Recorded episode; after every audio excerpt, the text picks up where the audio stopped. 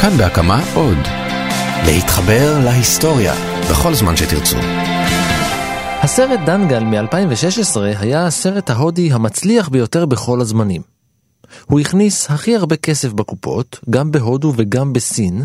הוא היה הצלחה גדולה, אבל חשוב מזה, הוא היה הסרט הראשון ששילם את הסכום הגבוה ביותר לשחקן אחד.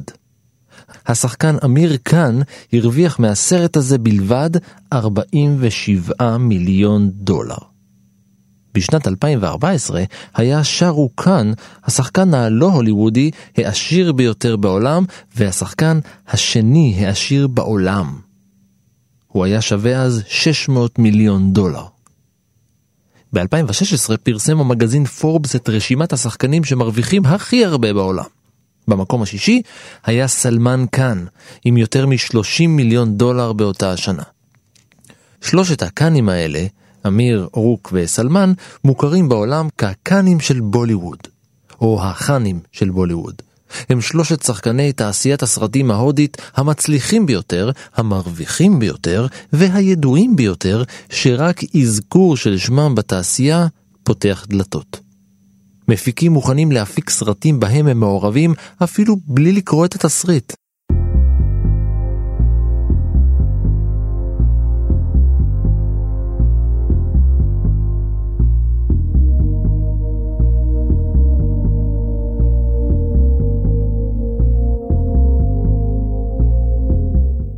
היי, אני רן מנהר ואתם על מנהר הזמן. מדי פרק אנחנו מספרים לכם על מקרה שקרה בעבר מזווית שכנראה עוד לא הכרתם. הפעם אנחנו בהודו, במומבאי, באחת מתעשיות הקולנוע הגדולות בעולם, אם לא הגדולה ביותר, בוליווד.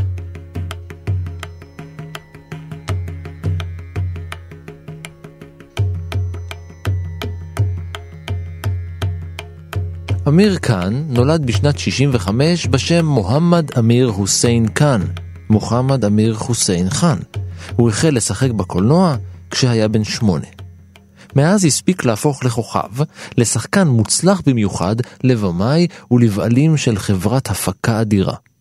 הוא השחקן המפורסם ביותר בהיסטוריה של הודו. יותר מזה, הוא גם השחקן ההודי הנודע ביותר בעולם, במיוחד בסין, שוק הקולנוע השני בגודלו בעולם.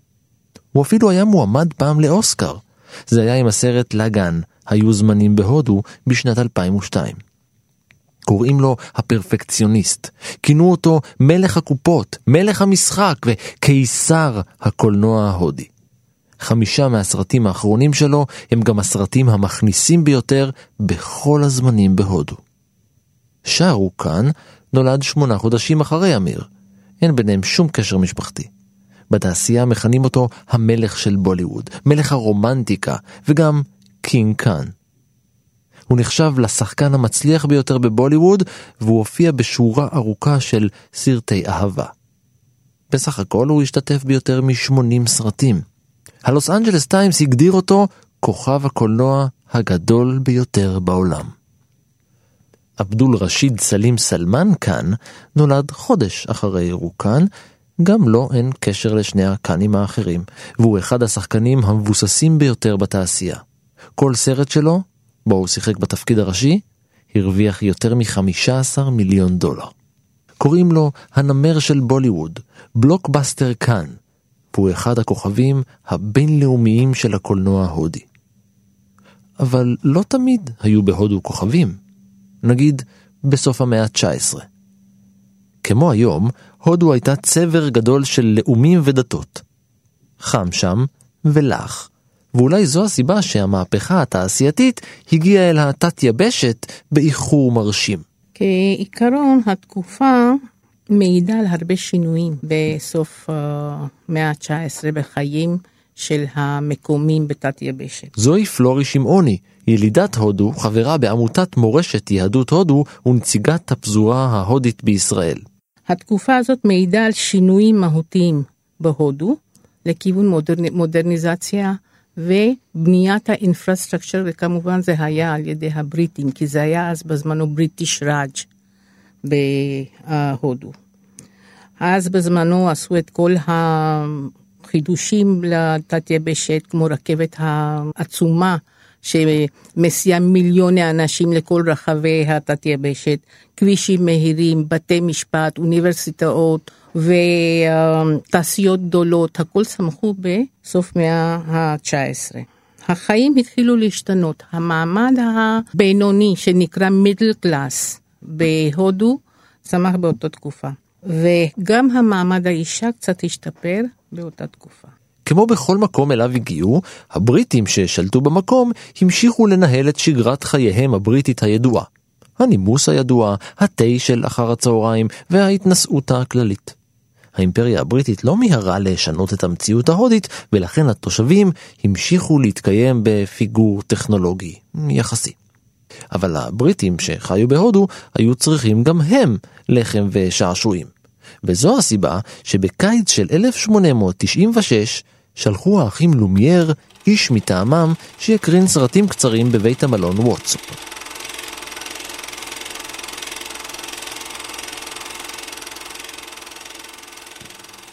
באופן מאוד שטחי, רק כדי להזכיר למי ששכח או לא מכיר, האחים לומייר היו חלוצי הקולנוע. הם המציאו את הראינוע, תמונות סטטיות שנראות כאילו הן נעות על גבי סרט.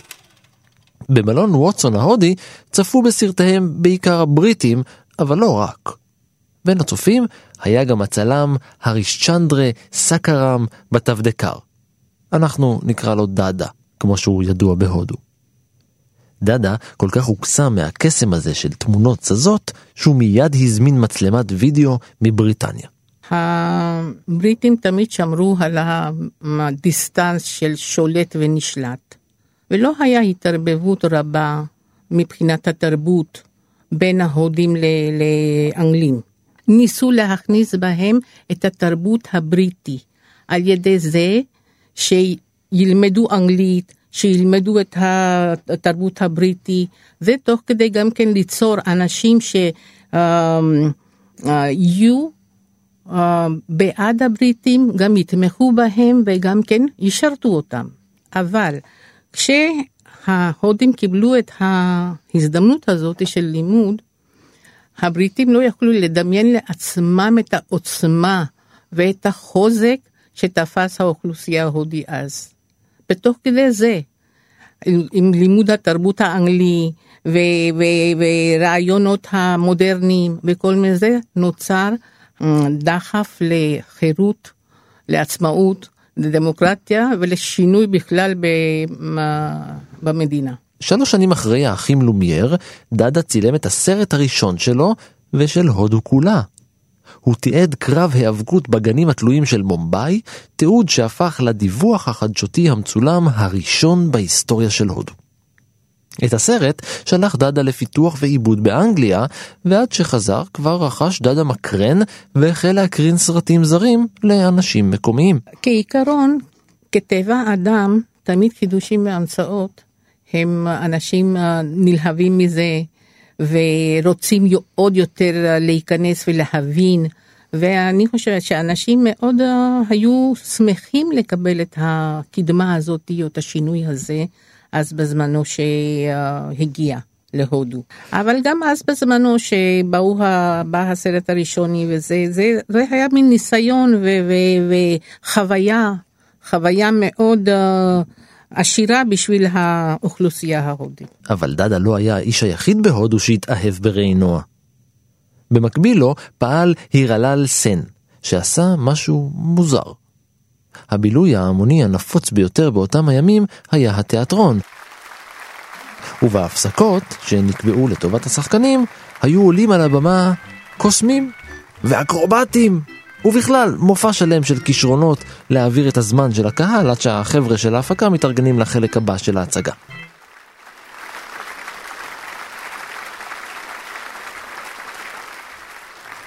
במקום כל הקרקס הזה, סן התחיל להקרין באולמות סרטים מיובאים.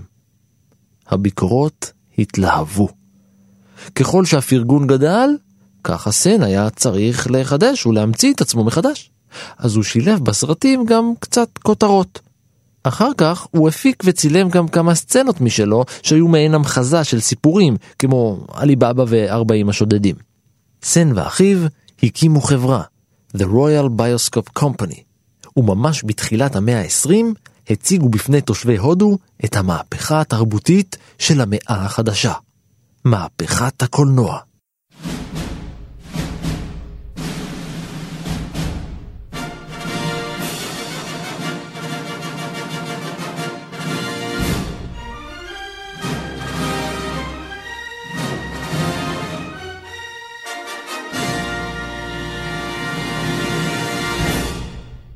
באותם הימים החל גל של סרטים מיובאים. ובסרטים הראשונים הייתה דמות בצד המסך, שהתחיל לה, זאת אומרת להגיד מה בדיוק התנועות, מה זה אומר וכל זה, עד שיותר מאוחר השחקנים כמו פריטפילאז' קפור ורובי מיירס ב-1930 בערך, אמרו למה ככה, אנחנו בעצמנו ניתן קול שלנו לתנועות שלנו, לא צריך את הדמות הזה, ואז נוצר הסאונד. בשנת 1904 סן ניסה להתמחות בסרטוני חדשות, אך התחרות מול הסרטים הזרים הייתה גדולה עליו.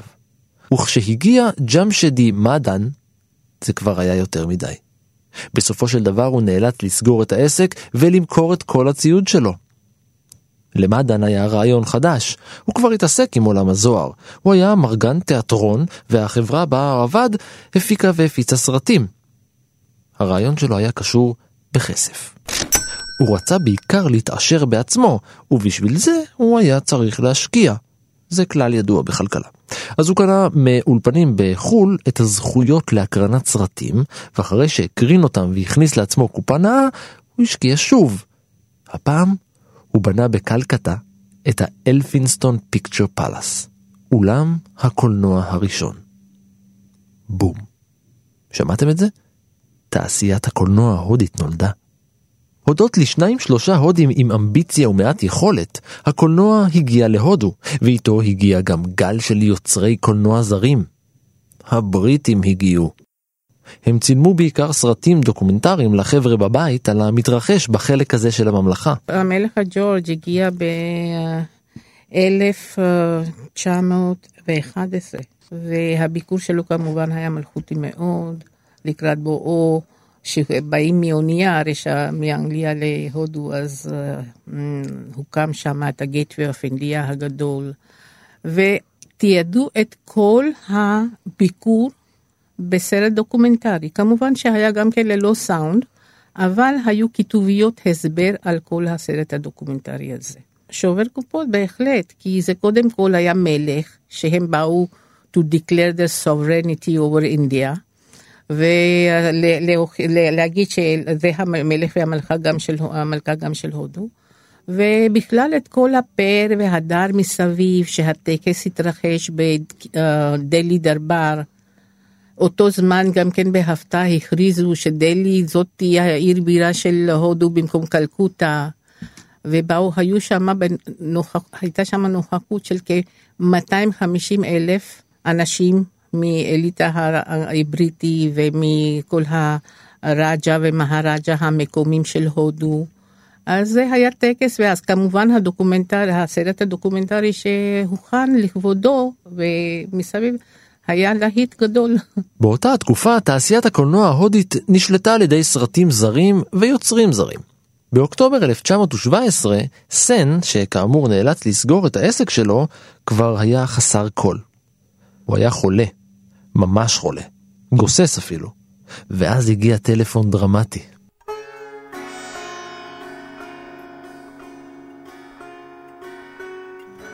על הקו היה אחיו שסיפר לו על שריפה שפרצה במחסן של החברה.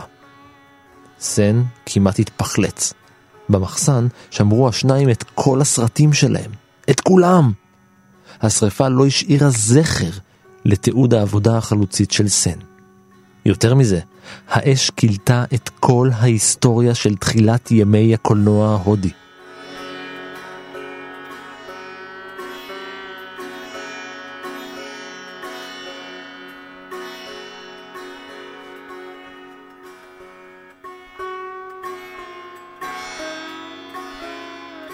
שני העשורים הראשונים של ימי הסינמה ההודית אולי הסתיימו בעשן לבן, אבל הניסיון והוותק שצברו הקולנוענים ההודים הראשונים היו קריטיים.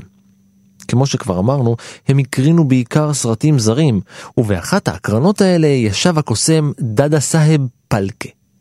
הוא היה גם צלם, ופתאום, בלי שהיה מוכן, עלתה לו מחשבה. כן, כולנו חושבים מחשבות, אבל הוא חשב מחשבה שהפכה לרגע היסטורי. הוא בדיוק צפה בסרט אילם המבוסס על הברית החדשה. מול עיניו נגללו סיפוריו של ישוע הנצרתי, אבל מה שהוא ראה זה את האלים ההודים, שרי קרישנו, שרי רמצ'נדרה וכל השאר.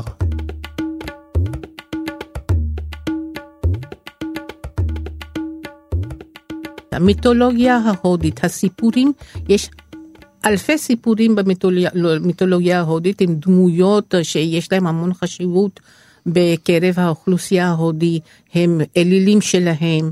דדה סאהב פאלקה שהוא היה באמת במקצוע ראשון צלם. הוא למד במכללה המאוד מפורסמת בהודו, J School of Arts, הוא למד אה, צילום וציור.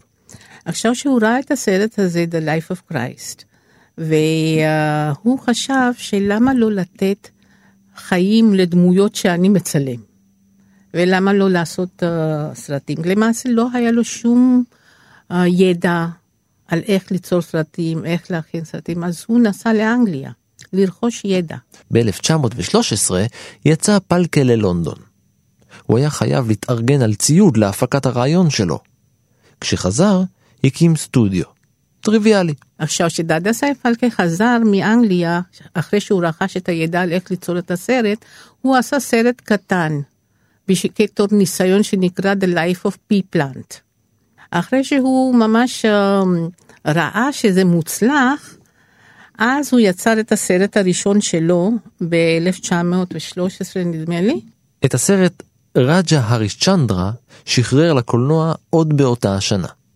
ההצלחה של הסרט בעקבות ההזדהות המוחלטת של הצופים עם הדמויות המיתולוגיות זיכתה את פלקה בתואר אביר הקולנוע ההודי. ובהמשך לזה רג'ה הרישטנדרה הוא הוציא עוד הרבה מאוד סרטים מבוססים על מיתולוגיה כמו פסמסור וכמו סטוון סביטרי ואלה כל הסיפורים מבוססים על המיתולוגיה ההודית. כי זה מה ש... לזה מה שהתחברו ההודים למעשה. זה היה בשבילם כאילו לראות את האלילים שלהם ממש uh, מולם. פלקה המשיך ליצור עוד ועוד סרטים ללא סאונד עד שמישהו המציא את זה ושינה את הקולנוע לעד. בסוף שנות ה-20, אולפני האחים וורנר היו הראשונים שהשתמשו בהמצאה הזאת. רק מה, אף אחד לא זוכר לפלקה את הסרט החלוצי שלו. בשנה בה נשרף הארכיון של האחים סן, הופץ רימייק לסרט המיתולוגי שלו. סרט שהופק במיוחד לחברת אלפינסטון ביוסקופ, החברה של מדן. כיוון שהגרסה המקורית של הסרט נשרפה והושמדה, זו הגרסה ששרדה, והיא נחשבת עד היום, בטעות, לגרסה המקורית. זה מאוד עצוב שזה קרה, אבל בכל זאת, זה ידוע וזה מתועד שראג'ה הריש צ'נדרה זה היה הסרט הראשון של דאדה סייף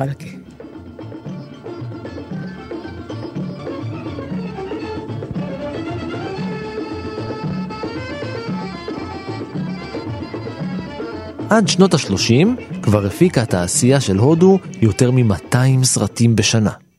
בשנת 31 חל עוד מפנה היסטורי. השוק היה כל כך בשל לסאונד, שכשהסרט המדבר הראשון, על המער הוקרן, הוא הפך ללהיט אדיר. मुलजिम हाजिर हैं हम ये जानना चाहते हैं कि मुलजिम ने हमला किया था या नहीं अब किया था तो क्यों בשני העשורים שבאו אחר כך, שכללו מלחמת עולם, שפל כלכלי ותנועת עצמאות, הקולנוע הבוליוודי היה אחלה מקום לברוח אליו. אסקפיזם לשמו. הודו לא הייתה חלק ממלחמת העולם, אבל הרבה מאוד הודים, מתנדבים, נלחמו בעד הבריטים בכל רחבי העולם.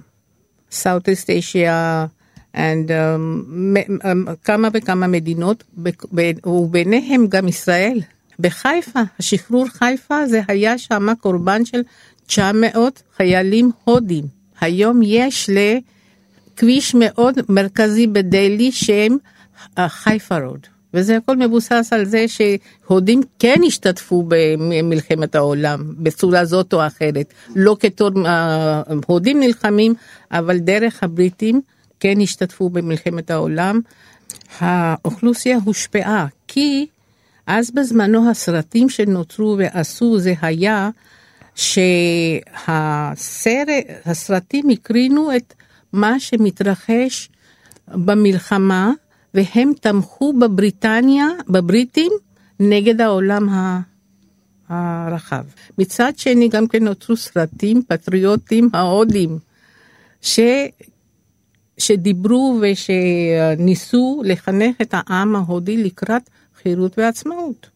יוצרי עלם ערה לא הסתפקו בהצלחה שלהם עם הסרט המדבר הראשון, אז הם גם הפיקו והפיצו את הסרט ההודי הראשון בצבע. זה היה בשנת 37, וזה היה כל כך חריג ומוזר, שהסרטים הצבעוניים לא תפסו בהודו עד שנות החמישים. ואז הגיע תור הזהב של הקולנוע ההודי. thank you दाना बीचक दाना दाने ऊपर दाना ईचक दाना बीचक दाना बीचक दाना दाने ऊपर दाना מהרגע בו הודו קיבלה עצמאות בשנת 48, פרח הקולנוע שלה והסרטים הגדולים של התרבות הזו נולדו. אז גם נולד הסגנון המוכר כל כך של המיוזיקלס ההודים, סרטי האהבה הדביקים והמלודרמטיים. אז יצא, נוצר באמת התקופה של הסרטים הרומנטיים. כן, לרוב היה על רומנטיקה, על שירים, היו שם אה, כל מיני חיי אדם, יותר חיי אדם, הרגשות של ה-human אה, feelings, היו סרטים על פטריוטים, היו, היה סרט מאוד גדול שנקרא קרנטי. קרנטי זה revolution. revolution, הסרט כזה למשל רץ שלוש שנים בבית uh, קולנוע בקלקוטה. אז היו נושאים שונים שהסרט הקריא, דרך הסרט הקרינו לידע של האנשים, לרגשות של האנשים, וסמכו נושאים, היו נושאים שונים. תמיד היה חיי משפחה, תמיד היה זוג מאוהב, תמיד היה, הייתה מלחמה, ואלה היו הנושאים. זו הייתה גם התקופה בה הופקו בהודו אפוסים קולנועיים אדירים, כמו אימא הודו משנת 57, שגם היה מועמד לאוסקר בקטגוריית הסרט הזר. מי ביים אותו? מחבוב קאן. כן, גם הוא קאן. זוכרים את שלושת הקאנים, המלכים של בוליווד? אז לפני כולם היה דיליפ קומר, הקאן הראשון. למה קאן? כי השם האמיתי שלו הוא מוחמד יוסוף קאן, והוא החל את קריירת המשחק שלו בשנות ה-40. הוא היה לאחד הכוכבים הראשונים של התעשייה בשנות ה-50 וה-60, ונחשב לשחקן המשפיע ביותר בכל הזמנים. הוא היה שחקן טבעי, כזה שמתמסר לתפקיד והופך את הדמות לחלק ממנו. מרלון ברנדו כזה, רק לפניו. מעבר לארבעת הקאנים האלה, יש בבוליווד עוד 18 שחקנים ו-11 שחקניות ששמם הוא כאן. וזה בנוסף לתשעה במאים, מפיקים, זמרים ותסריטאים. מלכתחילה המוסלמים נוכחו בתעשייה, בתעשייה הסרטים של ההודים. היו המון זמרים, זמרות, שחקנים ושחקניות מוסלמים. שאם לקחת את השמות שלהם, כמו שאמרת, דיליפ קומה, זה היה יוסוף חאן, היה גם אחיו נאסיר חאן ששיחק בסרטים. חוץ מזה, השחקניות, כמו נרגיס, מינה קומרי, ואלה כולם היו מוסלמיות. הם היו, הם שיחקו uh, תפקידים של uh, הגיבורות של הסרטים. גם המפיקים, תסריטאים כמו מחבוב חאן ועוד היו אנשים שהם uh, היו מוסלמים. הם שיחקו תפקיד מאוד uh, בכיר בתעשיית הסרטים של הודו, אבל הם לא היו היחידים. זה בוליווד זה הודו, אז לכן כל השחקנים האלה, יוסוף חאן למשל, ברגע שהוא בא, אמרו שאתה רוצה להיכנס לסרט, אתה צריך להחליף את השם לדיליפ קומר. דיליפ קומר זה, זה, זה כאילו שמדבר לעם ההודי. אבל כאן לא היו המלכים היחידים בבוליווד. כי לא רק מלכים שולטים בממלכה, גם מלכות. ולא סתם מלכות, מלכות יהודיות. ולא סתם יהודיות, עיראקיות. ההורים של נדירה למשל, שהייתה כוכבת על בשנות החמישים, הגיעו להודו מעיראק בסוף המאה ה-19. היא השחקנית ההודית המוכרת ביותר, היא השתתפה ביותר מ-60 סרטים, האחרון שבהם היה בשנת 2000. שש שנים אחר כך, היא מתה בת 73. לא הדמות ההירואין של of the, of the movie, but the vamp of the movie. תמיד הייתה כזאת משחקת קשוחה ואכזרית. ו... נדירה הייתה נדירה. בשנות ה-20 קשה היה למצוא שחקניות הודיות או מוסלמיות. הדת אסרה עליהן להופיע על המסך. למי לא הייתה בעיה? ליהודים הבגדדים. קחו את רוז עזרא למשל. היא הייתה כוכבת מטורפת בשנות ה-30. אנשים הגיעו עד לפתח הבית שלה כדי לצפות בזיו פניה. הם היו מקיפים אותה בכל מקום שהלכה. והמדהים ביותר הוא שהיא בכלל לא ידעה הודית. לא לקרוא ולא לכתוב. העוזרים שלה היו מקריאים לה את התסריטים בהודית, והיא הייתה כותבת אותם בצורה פונטית ומדקלמת את המילים בלי להבין אותן. גם היום ישנם שחקניות כאלה, כמו קטרינה כיף, שהיא הגיעה מאנגליה, לא ידעה לדבר אנגלית, אה, הינדית, לא ידעה לדבר בכלל את השפה ההודית, לא קרוא טוב הודי, אבל אותה לימדו גם כן, והיא התחילה לדבר קצת במבטא שלה, אבל לאט לאט השתפרה. אבל עם כל הכבוד לנדירה ולגברת עזרא, כוכבת הקולנוע הגדולה ביותר בשנות ה-20 וה-30 בקולנוע ההודי הייתה רובי מיירס, שהחלה את דרכה כנערה עובדת. אבל היא הייתה בין הראשונים שהציע יחד עם פרוטוויראג' קפור שהשחקן הדגול של הריש צ'נדרג'ה, הריש צ'נדרה וכל זה, שאנחנו ניתן את הקול שלנו לסרטים. אני מכירה אותה אישית, אני למדתי בבית ספר יהודי בהודו. סר ג'ייקוב ססון הייסקול, והיא הייתה אחד הטרסטיז של, ה, אמ, של הבית ספר, וכל בוקר היא הייתה באה לבית ספר, וכתור בית ספר יהודי, תמיד פינקו אותנו על הבוקר שמגיעים, אז יש ארוחת בוקר ויש ארוחת... והיא תמיד נוכחה שמה לראות שהילדים אכן אוכלים כמו שצריך. והייתה תמיד מטופחת ויפה ומאוד uh, uh, תמיד הייתה לבושה בשחור בדרך כלל. והיא הייתה שמנמנה.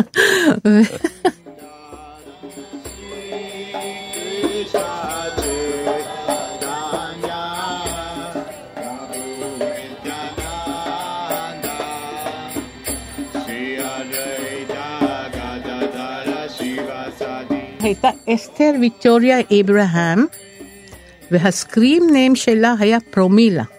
רייצ'ל חיים כהן, screen name רמולה דבי. והשחקן המפורסם היהודי, דיוויד אברהם. הסרט הכי מפורסם שלו מול ראג' קפור, שזה בן של פריטבירג' קפור, היה Boot Polish. והוא קיבל את המנוי של שחקן הטוב ביותר בזה. וחוץ מזה הוא היה בהרבה תפקידים משנים. הוא לא רק, הוא לא, לא רק היה שחקן, הוא היה שדרן של קריקט בהודו ב-CCI וכל זה, והיה בעל תואר פדמשרי. זה תואר לאומי, שבדרך כלל נותנים הנשיא או הראש ממשלה תואר אצילות בשביל עבודה שעושה האדם לזולת. יש שושלת שלמה של, של אה, שחקנים הודים שהם דור אחרי דור אה, ממשיכים לשחק בסרטים בבוליווד. שלושה שחקנים באו באותה תקופה של שנות הסוף 40, שזה דיליפ קומר, ראג' קפור ודב אננד. עכשיו הם היו השחקנים הכי מפורסמים, אבל ראג' קפור הוא התפרסם מאוד במזרח אירופה. וגם כשעליתי ארצה הם אמרו לי ראג' קפור וראג' קפור, אז זה היה ראג' קפור. עכשיו, לפי ראג' קפור היו שלושה בנים, ראג' קפור, שמי קפור וששי קפור, הם כולם שחקנים, גיבורי השחקנים ההודים. עכשיו, גם הילדים שלהם ממשיכים לשחק בסרטים. כמו בן של ראג' קפור, רנדיר קפור ורישי קפור. עכשיו הבנות של רנדיר קפור קרינה וקרישמה, בן של רישי כפור, רנביר. זאת אומרת, יש ממש שושלת שלמה של שחקנים הודים שממשיכים לשחק בסרטים. בבוליווד יש שושלת של ממש דורות שמשחקים, אבל זה לא רק, זה לא רק בגלל שהם ילדי השחקנים. הם מקבלים המון אימון לקראת זה, ובסופו של דבר מי שקובע את, ה, את המעמד שלהם בבוליווד זה הקהל ההודי. אם הם באמת שחקנים טובים, הם מתקדמים הלאה. אם לא, אז הם גם כן diminish, you know.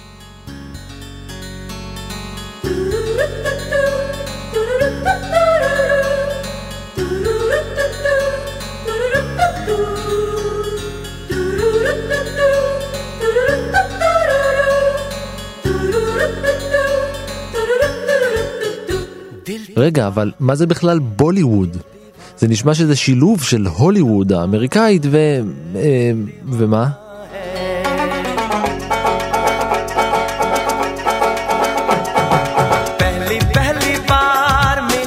בוליווד נקראת על שמה של מומבאי. נכון, זה לא נשמע דומה, אבל צריך לזכור שמומבאי נקראה בעבר בומביי. זו בעצם פרפרזה על טוליווד, ככה קראו לתעשיית הקולנוע של בנגל המערבית.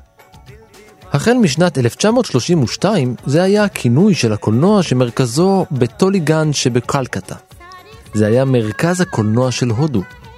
הולי התחלף בטולי, וכך נולד טוליווד. אחרי שמגזין נוער בקלקטה כתב את השם טוליווד פעם אחת, הוא הפך למילה נרדפת וקצרה הרבה יותר מאשר תעשיית הקולנוע של בנגל המערבית. עד שמצאו כינוי לתעשיית הקולנוע שישבה בבומביי, עבר זמן, אבל זה קרה.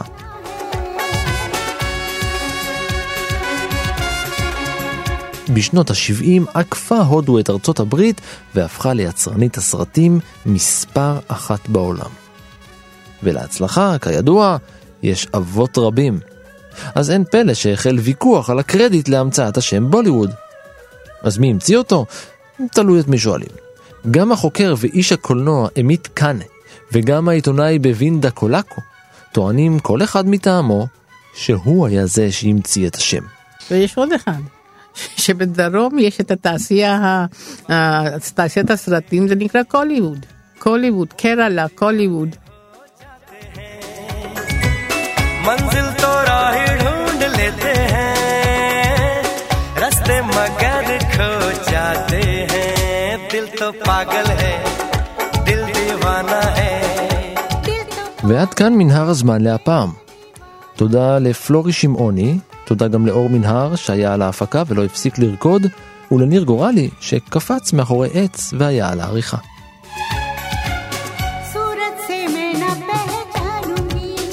סיפורים נוספים מההיסטוריה ופרקים אחרים של מנהר הזמן תוכלו למצוא באתר שלנו כאן.org.il.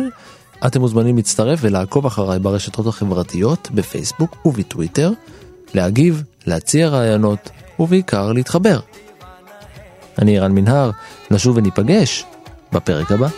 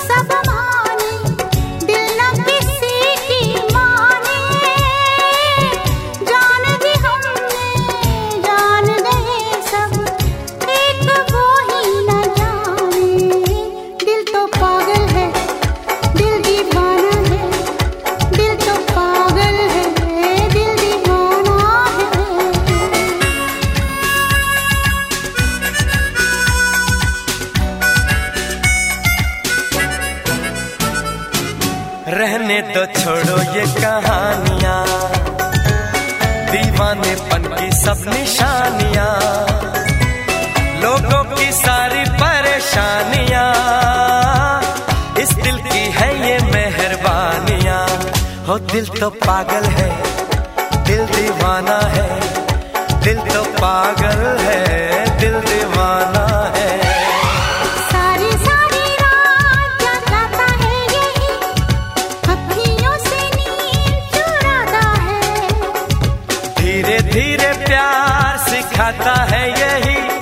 हंसाता है यही यही रुलाता